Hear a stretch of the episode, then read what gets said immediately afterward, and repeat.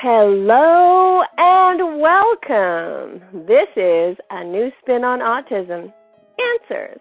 And I'm Lynette Louise, your storyteller host, and we have a fantastic Valentine's show for you today. Remember why I call it Answers? It's because we boldly go where no man has gone before or woman, and we follow the path, we go beyond awareness, and we actually create some answers. Usually really good ones. But that's for you to judge and me to just throw out there. Today we're focusing on Valentine's Day, and before I introduce my guest, I just sort of wanted to.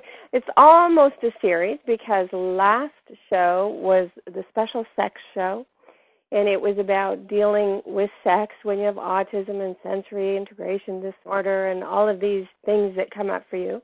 And I began the show with a story that was on Deadbeat News about um, a necrophiliac, and it was you know a very good story to begin with because it kind of catches your attention. It was also good for another reason. It was just a metaphor. Now here's the problem. When you're dealing with autism, very often metaphors go over your head. You don't realize it's a metaphor. And so here I am doing an autism show, and I began it with a metaphor. And afterwards, and I kept referring back to it. And afterwards, I wondered if there were people out there listening to my show not recognizing that that piece of it was a metaphor, was not true.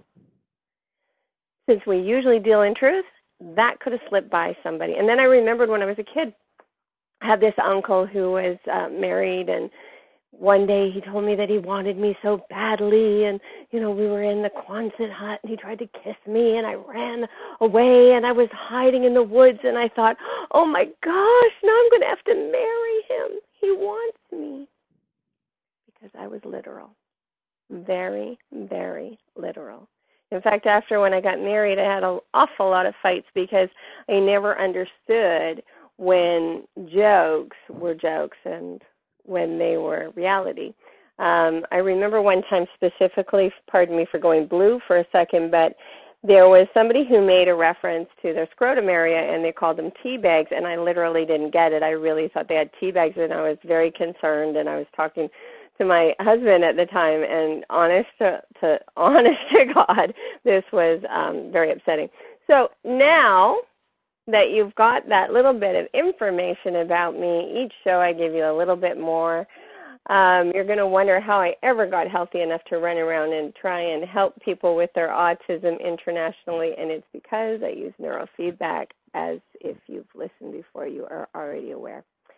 So that's what I'm worried about. I'm worried about the literalness of autism today and how that affects you if you're trying to have a relationship or a romance. And here to help us kind of dig into that and, and examine that a little bit is a fellow I was on a radio show with before. His name is Michael Moon. He's an international recording artist. Fantastic music, by the way. We're going to share a little bit of that for you with you in the break um, and Michael is, uh, well, actually, I'm going to let him tell you most of the things about you, but I want you to be aware that his music is meant to be healing music. And with that, hello, Michael. Hello. Hi. So, what do you mean by healing music? Well, first of all, what an introduction. I've never had one quite like that before. Celia and tea bags and. We're going to go everywhere in our show today. Valentine's is coming. So, so tell me, healing, what do you mean by healing music? Well, I'll try and make this short because it's a long story, but music, in a way, was my. You know, you talk about neurofeedback for you and healing for me. Music was what cracked open my autism, and also was what helped me and still helps me to this day with my sensitivities.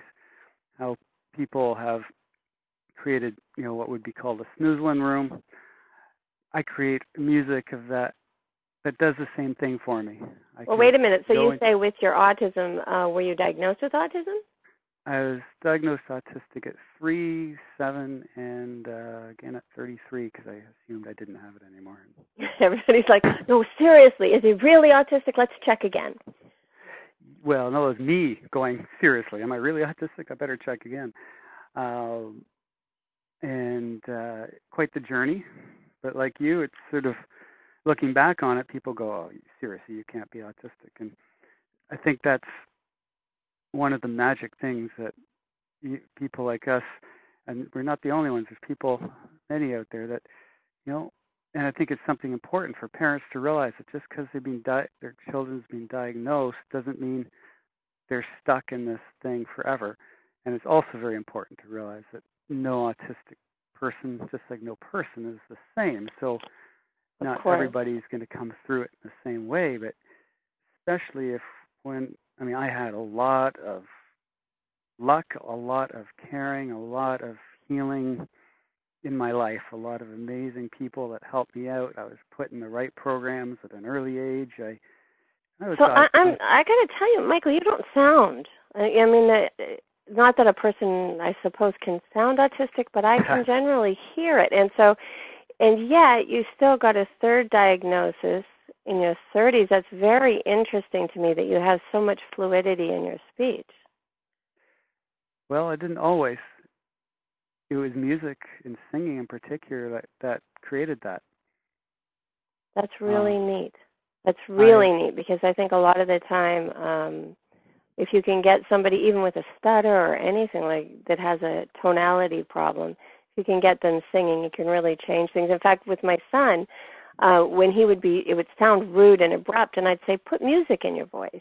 You know, put mm. some lilt in there, and we'd just get his his sentences to have some kind of rhythm and music. So that's really interesting. My mom, I remember her doing a similar thing. I'd she'd be like, you know, I had this square, tiny voice that had no movement in it and was very quiet. Because to me, everything seemed so loud that to speak normally felt like I was screaming, and I couldn't get it out of myself. And I remember my mom sitting there, going you know, talk like you're talking to like those houses way over there, and and then with the singing, you know, I had some amazing teachers who would, uh,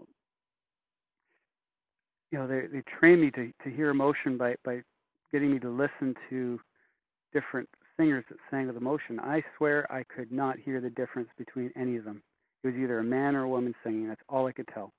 That's so interesting. Okay, so if you learn to hear emotion, I got to, and it, this is supposed to be Valentine's show. I got to ask you: Have you ever been in love? Yep. Are you in love now? I am.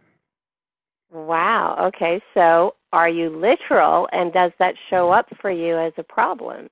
Absolutely. Do you have any examples of that? Uh, yes. Okay, share, um, share, share. We want to hear. This is a story show. We want your story.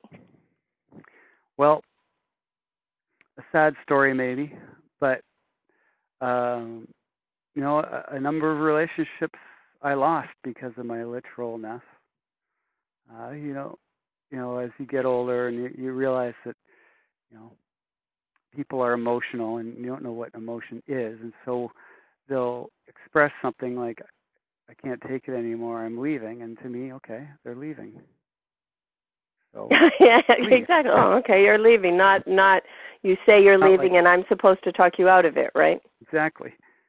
And I can't tell you how many times that's happened in various ways, or you know things that people say when they're upset, and you take it literally like, uh, oh, I, I am this terrible person, and I, I guess that I'm hurting you being here, and I better leave.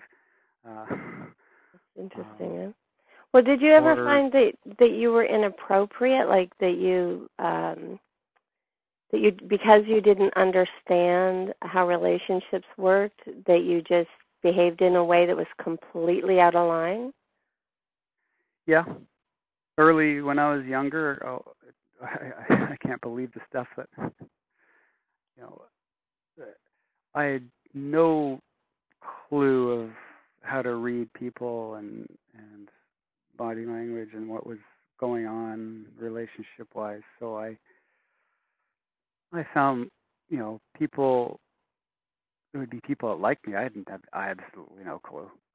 Uh, every relationship I got into would be with a super forward emotional person because those are the people that would go, "Are you going to kiss me or what?" Literally, like that would be like one of the, you know, uh, several times over would be the statement, like because I'm clueless. I'm just sitting there talking to somebody and completely clueless.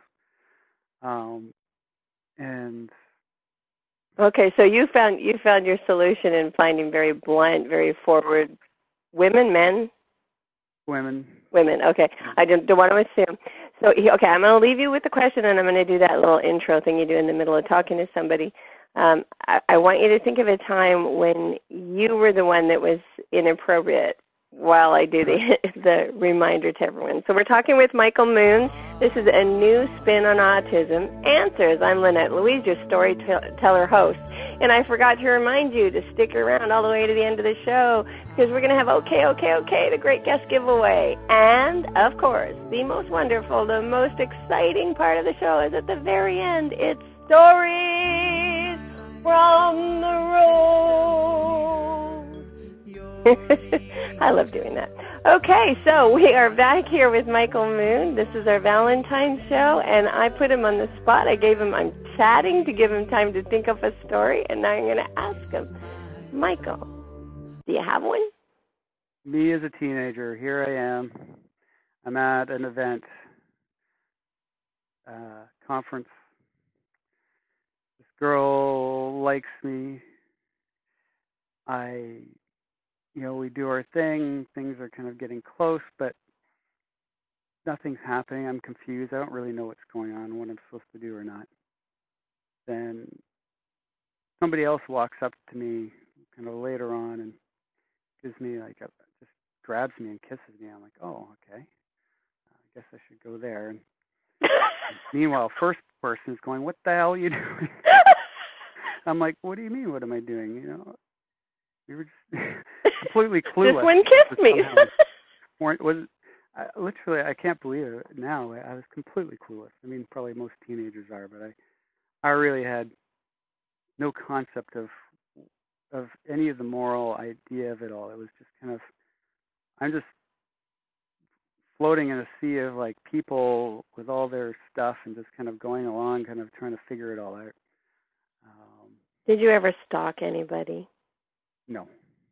I did. I, I well, I didn't really stalk, but I I didn't realize. I'm going to share this story with you. So I liked this guy, and I didn't realize that. And and if you do the math, you'll realize I'm really old during this story. By the way, so I like this guy, and um caller IDs have come, but I don't know about them because they're brand new, right? Nobody has caller ID that I know of.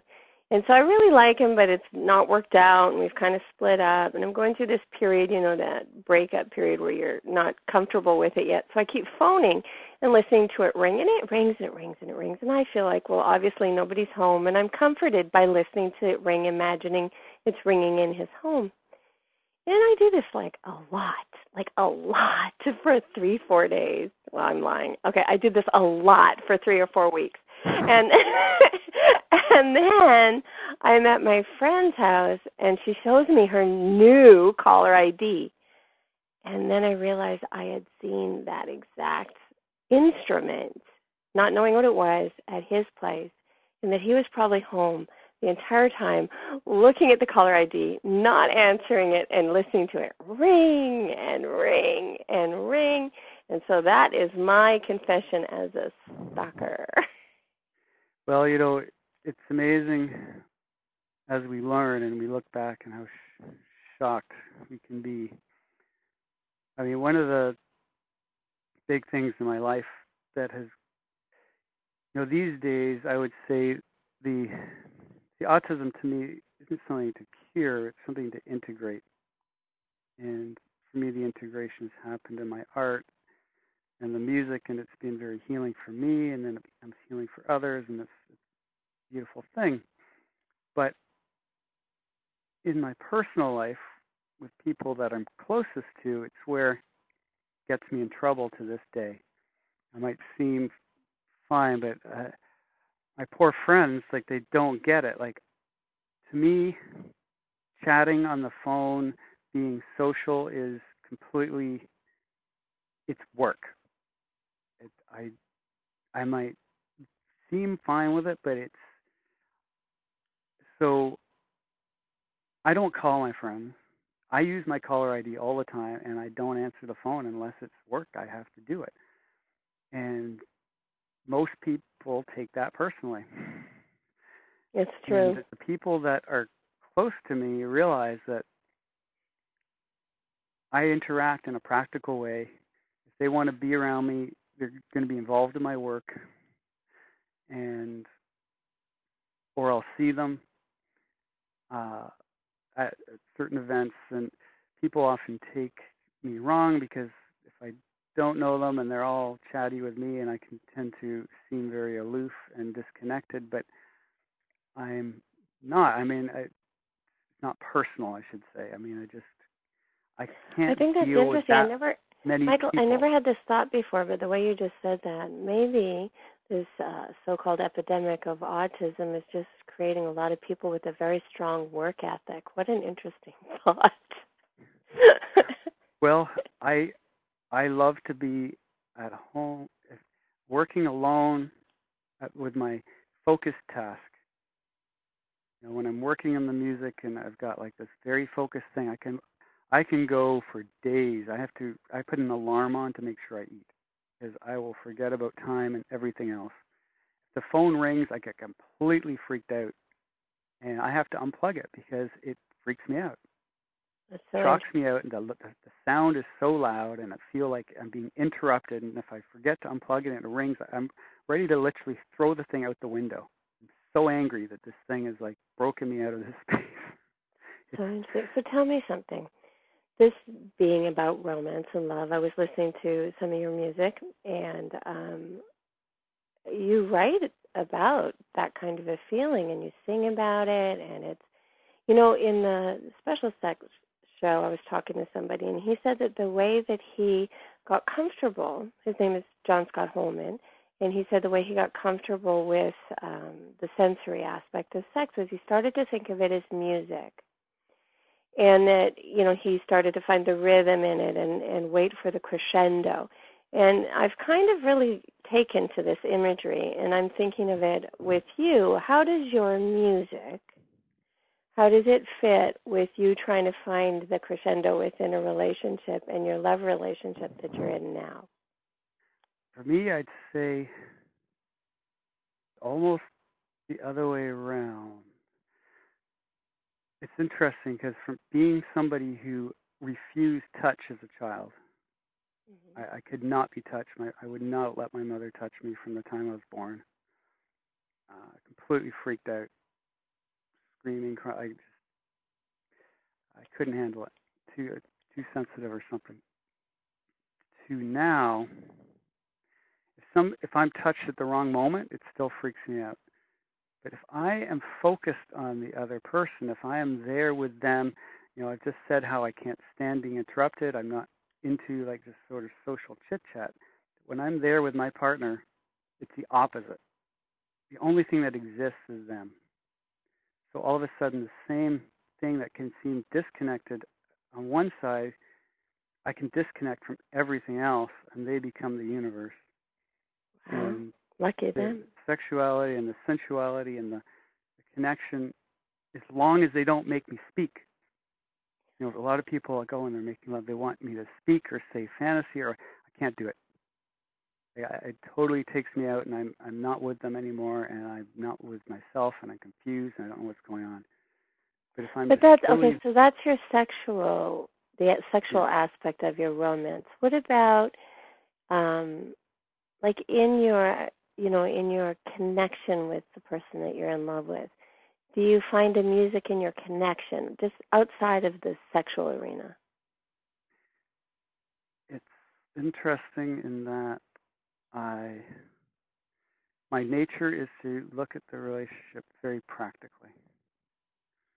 Um, and I have to remind myself of the conventions and how people feel because uh, you know I've often hurt people without realizing it through not acting in a way I'm supposed to. in a relationship. But I've learned through 40 years of how to do that, and I, you know, the the song you mentioned you wanted to play, for instance, it it sounds like a love song to a person. I wrote that as actually a kind of love song to spirit. It's disconnected from a person. There is no person in my mind. And yet, it's also, I'm also connecting it to uh, the idea of it per, being personal and transpersonal. And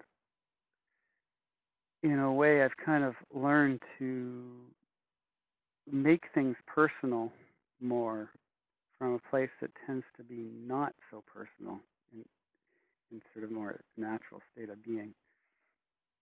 The idea that I'm going to love one person at first was hard for me. Like not not that I wanted to be polygamous or anything, but just simply it seemed strange, like all these love songs about, you know, you you mean everything to me, blah blah. I mean, it made no sense to me. Um, but so okay, I'm trying to understand. Are you saying then that you're finding like a spiritual connection that you then transfer into this person? Yeah. That's beautiful. And it becomes like this sacred thing that all of a sudden it becomes something that I'm sort of surrendering to and I'm using also as my own learning because I know that from my past, I mean, every relationship I've been with, they, they it always ends with them going, "You're the most beautiful person I've ever been with, but I can't be with you. Like you're, you're too weird. I, I, I, I need more connection. I need more like that like I they know that I'm there, but they can't they don't get the specific kind of connection that they're taught or they think they need.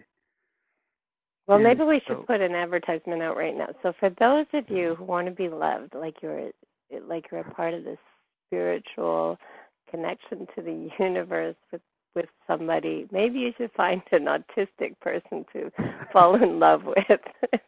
well, that's my I'm serious though, actually. You know, kind of a it's a special way of loving. One interesting thing for relationship and love I find with autism, and I've helped people create autism groups, uh, kind of, uh, you know, help create something called the, the uh, Autism Acceptance Project up here. Uh, there's, um,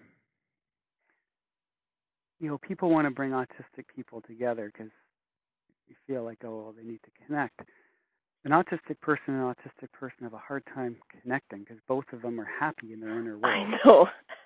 And it's kind of like you know they they'll sit around doing their own thing together, which is beautiful. But it's almost like for me in my life, what's helped crack me open is a series of wonderful, beautiful, very patient women who were completely, you know, if autism autism is one end of the spectrum, they're the they other the end other. of the spectrum, yeah. hyper emotional.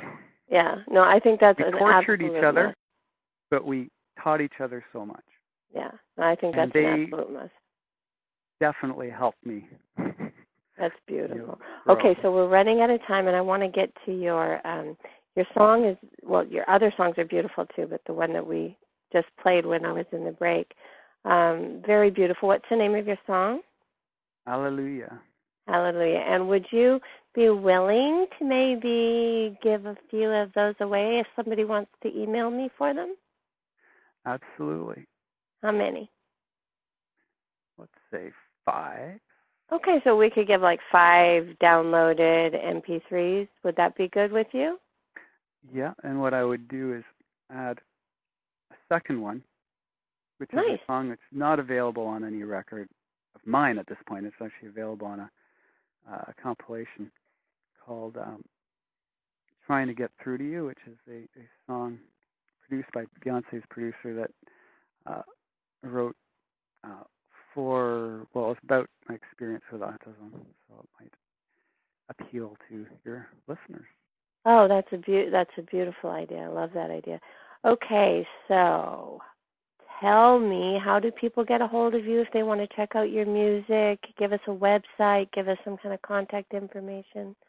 Well, the best way is the temple of thetempleofsound.com. The, the Temple of Sound, that's what I I created to kind of protect myself in a way when I was younger. This, this oh, space of sound to kind of hold out a harsh world. and it became my business. So you'll oh, find instrumental that. music that sort of is very soft and gentle, along with the, this sort of more uh, the songs. Oh, I love that.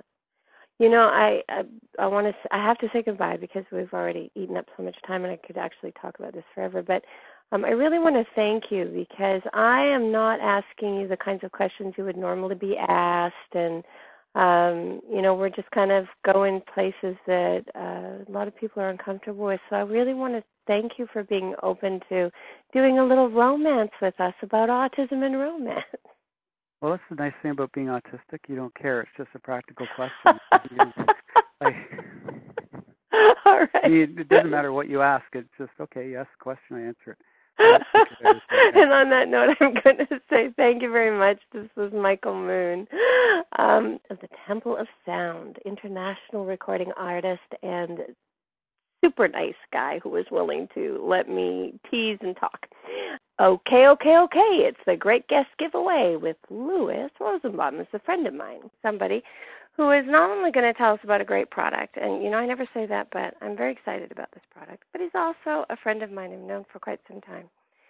Um, haven't talked to him in ages though, so I'm really excited to discover that something he told me about ages ago has come to fruition and could potentially keep your children safe down the line just a little bit and might keep your parent safe now. So let's get into it. Let's talk to Louis Rosenbaum. Hi, Louis. Hi, Lynette. Hi, thank you for coming. Or actually, oh, thank you for calling thank in. You for, thank you for having me. No problem. Okay, so tell everybody what we're talking about. Well, I'm involved. I helped found the company nine and a half years ago called GTX Corp, and we invented and make shoes that have GPS tracking chips in them. Okay, so you got a phone ringing in the background. That just that he actually it's a prop. He's doing that so that it sounds like he's a really busy man. No, what I really like about this idea is I don't know if you know this about the autism world or not because I know that wasn't your original clientele that you were putting this together for. But autistic children they often have um a thing called running you know they'll they'll take off they just take off. They run in a straight line and they don't think to turn around. My one son used to do that. He'd run in a straight line and the only thing that would stop him would be like a wall or a fence or hopefully god forbid not a pool. Um i've jumped into many to save him. So you know kids that are runners like that are a real issue much like the alzheimer's people that wander. Um and what they do to solve this Louis, is they they put uh, bracelets or anklets on the kids in order to you know kind of track them or know where they are. And unfortunately, it's an awful lot like a house arrest kind of anklet, and they're they're cumbersome and ugly, and lots of the kids hate them and go you know get very stressed by it. So I love the concept of your product. So go ahead and tell us how it works. What are the great things about it? Did I lose you? Okay, just in case I'm not able to get Louis again, I'm going to tell you a couple of things. Um, for example, this shoe, it's a GPS shoe, and they market them for about $299 a pair. Um, the monthly monitoring service, so it's monitored sort of like, boy, I hope I say this right. He can just call back if not. But um, I believe that that's exciting. Are you back, Louis? I'm back. I don't know. I just did the whole thing for you. I'm sitting here reading the fact sheet, going, "Okay, just in case we don't get him again." so you know, I, I was heard, thinking. I heard you the whole time. I don't know what happened. Oh, that's funny. How'd I do? You did great. You're hired. so I was thinking about it actually while you were gone, and I said it out loud. it is if it's an adult shoe, we have a lot of problems with the adult autistics who are lower functioning and who are still running. Um, and there really isn't a solution. So this is actually pretty exciting. So right now you're making an adult male and female shoe, correct? An adult male and female shoe. The starting size is seven, and we a- actually have a feature which would be an extra benefit, which we call the geo fence, and that gives you the ability to set a perimeter. You go online after you register the shoe, and on your computer you set whatever perimeter you want your child, or in our case right now, the adult, to stay within. And as soon as you break that perimeter, you get an alert either to as a text message or an email. So you know within seconds, literally, that the person wearing the shoes has left the designated area. Of course, you know, my mind's going to, um, I sure hope you don't have a controlling romantic partner. Because, okay, anybody, if you get shoes for Valentine's Day, you must check and make sure they're not from this company. but seriously, what made you um, take this project on? Why did you spend so many years trying to make it happen? Well, we had the the original idea was an anti-kidnapping device. Um, the gentleman Patrick Bertagna, who's our CEO and chairman of the board, was watching the Elizabeth Smart situation, and he began thinking, what could we do to protect children? And he thought, what what about if you had a device that would track them? And uh, what he c- concluded was the most obscure place would be shoes. Um, other things could be taken off. You could put something in a backpack. But if you saw a kid walking around with an adult without shoes on, it would draw everybody's attention. And uh, when he approached me about being involved with the project, I liked it for two reasons. Uh, it was going to really do uh, good for kids and now adults, and um, you know, frankly, it would be profitable. It would be a, a good business to be in. I could sleep well at night. We didn't think it was going to take this long. Nine and a half years is a long time. Um, part of the resistance when we started was many people didn't know what GPS was. We had to tell them about GPS, and people had questions about why they would want to know where anybody was. Now you, GPS is ubiquitous, and we track a whole number of things. So we were a little ahead of the curve, but we're finally here, and um, it's been greeted with great enthusiasm, and we're excited about the future. Oh, I'm excited too. I think it's it's awesome. There are so many different uh, disabilities where this is going to be a huge a huge safety net, and it's not embarrassing to wear. It's just your shoes. Now, are they nice shoes? Um, they are very nice shoes. They are black with two Velcro straps. The electronics are not bulky or anything. All the electronics are in the heel. They're hidden, except for a little extra thickness on the back of the right shoe where the battery is, and there's a little uh, little flap that pops up so you can plug in um, the charger to recharge the battery. The battery lasts approximately two days, almost 50 hours, and that depends on how often you ping the person wearing the shoes. Obviously, with more use, you're going to have a shorter battery life.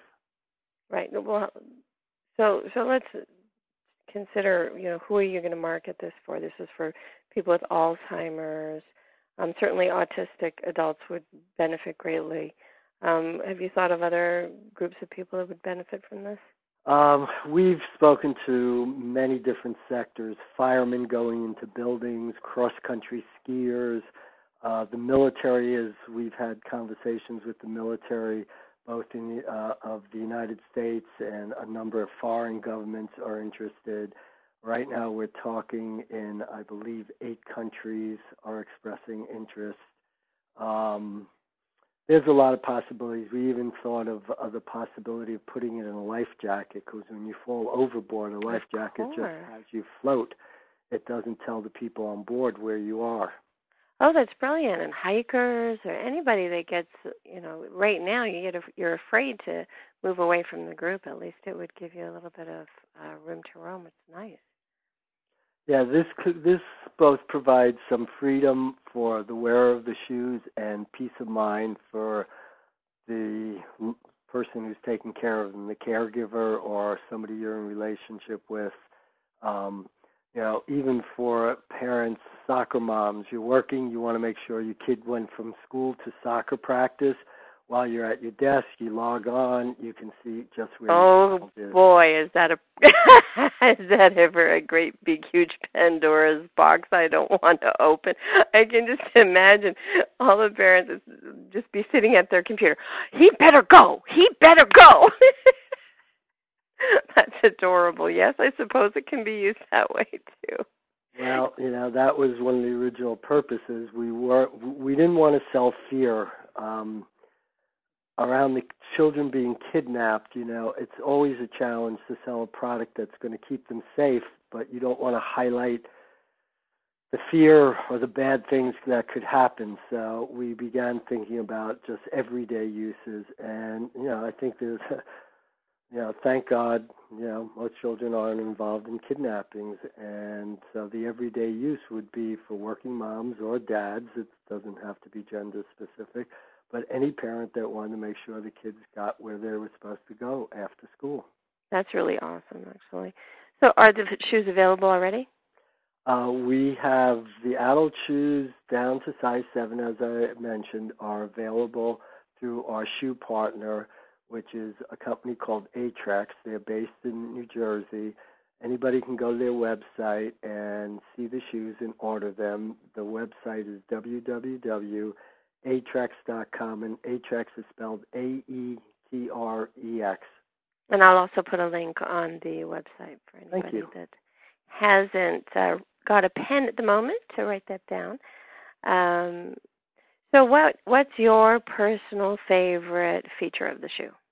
I think what I love the most about this is the geo fence because um, um, you don't have to think about you know um, whether I should check in and see where the person is. If you set up your safety area and you can just forget about it after that. You know that the person's in there because if they're not, then you're going to get the alert and multiple people can get alerts. Um, if you have a relationship with your police department, school, um, a caregiver, a babysitter, it can be a whole network of people that receive the alerts. So um, it provides that if a mom, again, using the soccer mom, if she can't get to a child, somebody else could be alerted to go find them. Well, that's really awesome. That's cool. Although I, I have to admit, Louis, I'm having like images of the, you know, all the teenagers going, okay, here's where my fence line is. Where's yours? Okay, we'll meet at the fence line and we'll switch shoes. and there'll be like shoes at every invisible line all along. No, I'm just teasing. Um, well, I see I a great we, value here. I think, as we all know, being parents of teenagers present their own challenges. Um, we had envisioned uh, children not much over 12 wearing the shoes anymore. I think you're going to have a great challenge to get your teenagers to wear anything you want them to wear. So we never really looked into the teenage market. It was for smaller children. Smaller children and then older adults, and then people with, you know, people who are having challenges, physical, mental challenges, coping, and and can't keep track of where they're at. Even a very serious case of ADD, you know, can be um, really difficult, or Irlen syndrome, it can be really difficult for the kids to keep their uh, sense of direction. And they easily get lost. And how comforting to know that someone can always find you.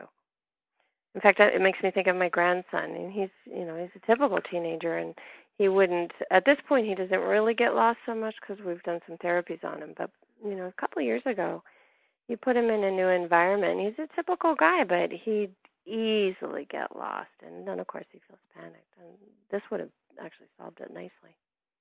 Well, the peace of mind this provides is real and quantifiable, and that's probably the second thing I like about it. It's it's something that you can really see and will really work, and you'll know where the person person you care about is instantaneously.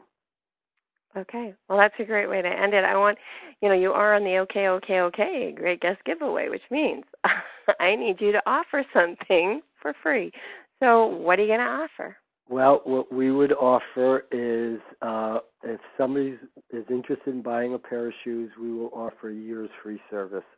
Wow, that's awesome. And how would they do that? Would they send you an email or do you want them to contact me and I'll take the first person and pass them along? What would be the best way to Yeah, have them contact you, please, and I will work out the details with our partners. Right now, our partners, as I mentioned, is Aetrex, which is a shoe company. All right. Well, that's awesome. And if I have anything to do with it, we're going to get the adult autistics uh, involved here. Maybe you'll get a call from one of the societies for that too. I'll try and put out some emails. All right. I think this is a great product. Thank you. Thank you for having me, and uh, it was great talking to you. You too, Louis. And that was Louis. Now, he has the coolest product the one that'll keep your loved ones safe and your stalkers on the map. No, so we're back to stalkers, aren't we? See how I worked that back in? Okay, because it would be good if your stalkers were wearing those shoes so you'd always know where they were and you could get out of the way. But um so the reason I'm doing this whole stalker thing isn't just because I'm trying to confess that silly thing I told you about. It's because I'm trying to st- set up stories from the road seriously. Okay, so this story is um, the story with, of a little boy that I worked with in the Middle East, and um, I shouldn't say little. He's 13, and he's you know got raging hormones. So we're so we're there and we're we're talking, and his mom leaves the room, and he gives me this like sly little look as soon as his mom leaves, and he starts kissing me. Now, fortunately, I know how to deal with you know different aspects of autism and i just pointed out that i had wrinkles on my face and you know got a magnifying glass and showed him my wrinkles and said you know you really don't want to be kissing somebody with wrinkles and his sensory integration disorder takes over and suddenly all he can see is wrinkles and i'm fine but he was very assertive and the reason that i bring this up is because the only reason he behaved the way he did was that he didn't know he didn't know how to reach across and connect with me and say, hey, I feel emotionally connected to you. How do I do that? How do I connect to someone? I guess I've seen in movies and stuff that you kiss, so I'll kiss you. Um, and this is something I want you to think about. I want you to realize that your child or teenager or adult with autism doesn't instinctively or naturally make sense of the movies they see. They see this and they see it literally. They see I like her, I kiss her, I like, you know, I touch, I grope, I whatever what they see in the movie, they think they have to act on it or completely move away from it. But the subtleties, the subtleties of relationship get lost. And you can either find this all overwhelming and too hard to teach and leave your loved one in the soup of confusion and hope they don't do anything negative that ends up putting them into uh, you know the hands of the police or you can decide to teach every step of this and my favorite way is with movies the same thing that's causing the problem you can use for the solution i just sit and pause it and say okay why did he get to kiss her there and you know, we watch a little more. Why could he not kiss her in this spot? And I just break it down. I watch the movie, I pause it, we discuss it. I watch the movie, I pause it, we discuss it. Till eventually they get what it is to be given a green light or a red light. So my friend um, that was totally turned off by my wrinkles is now a little more informed. and he says, my mom left the room. Can I give you a kiss? And I go, remember, I'm I'm too old. I'm too old for you, but we can be friends. And then we look at pictures of girls from his class, and I say, well, if you want to talk to her, and it goes, and it goes, and it goes. And that's how you got to do it. Okay? You get out there and you tell your child every step of the way how this is done. Have a wonderful Valentine's Day. Have a little romance. And remember, I am so glad you're here because if you weren't here listening to me, I'd just be talking to myself. I'm Lynette Louise, your story teacher host, and this is A New Spin on Autism. Answers. in circles and talking to myself. Spinning in circles and talking to myself. Spinning in circles and talking to myself. I can't hear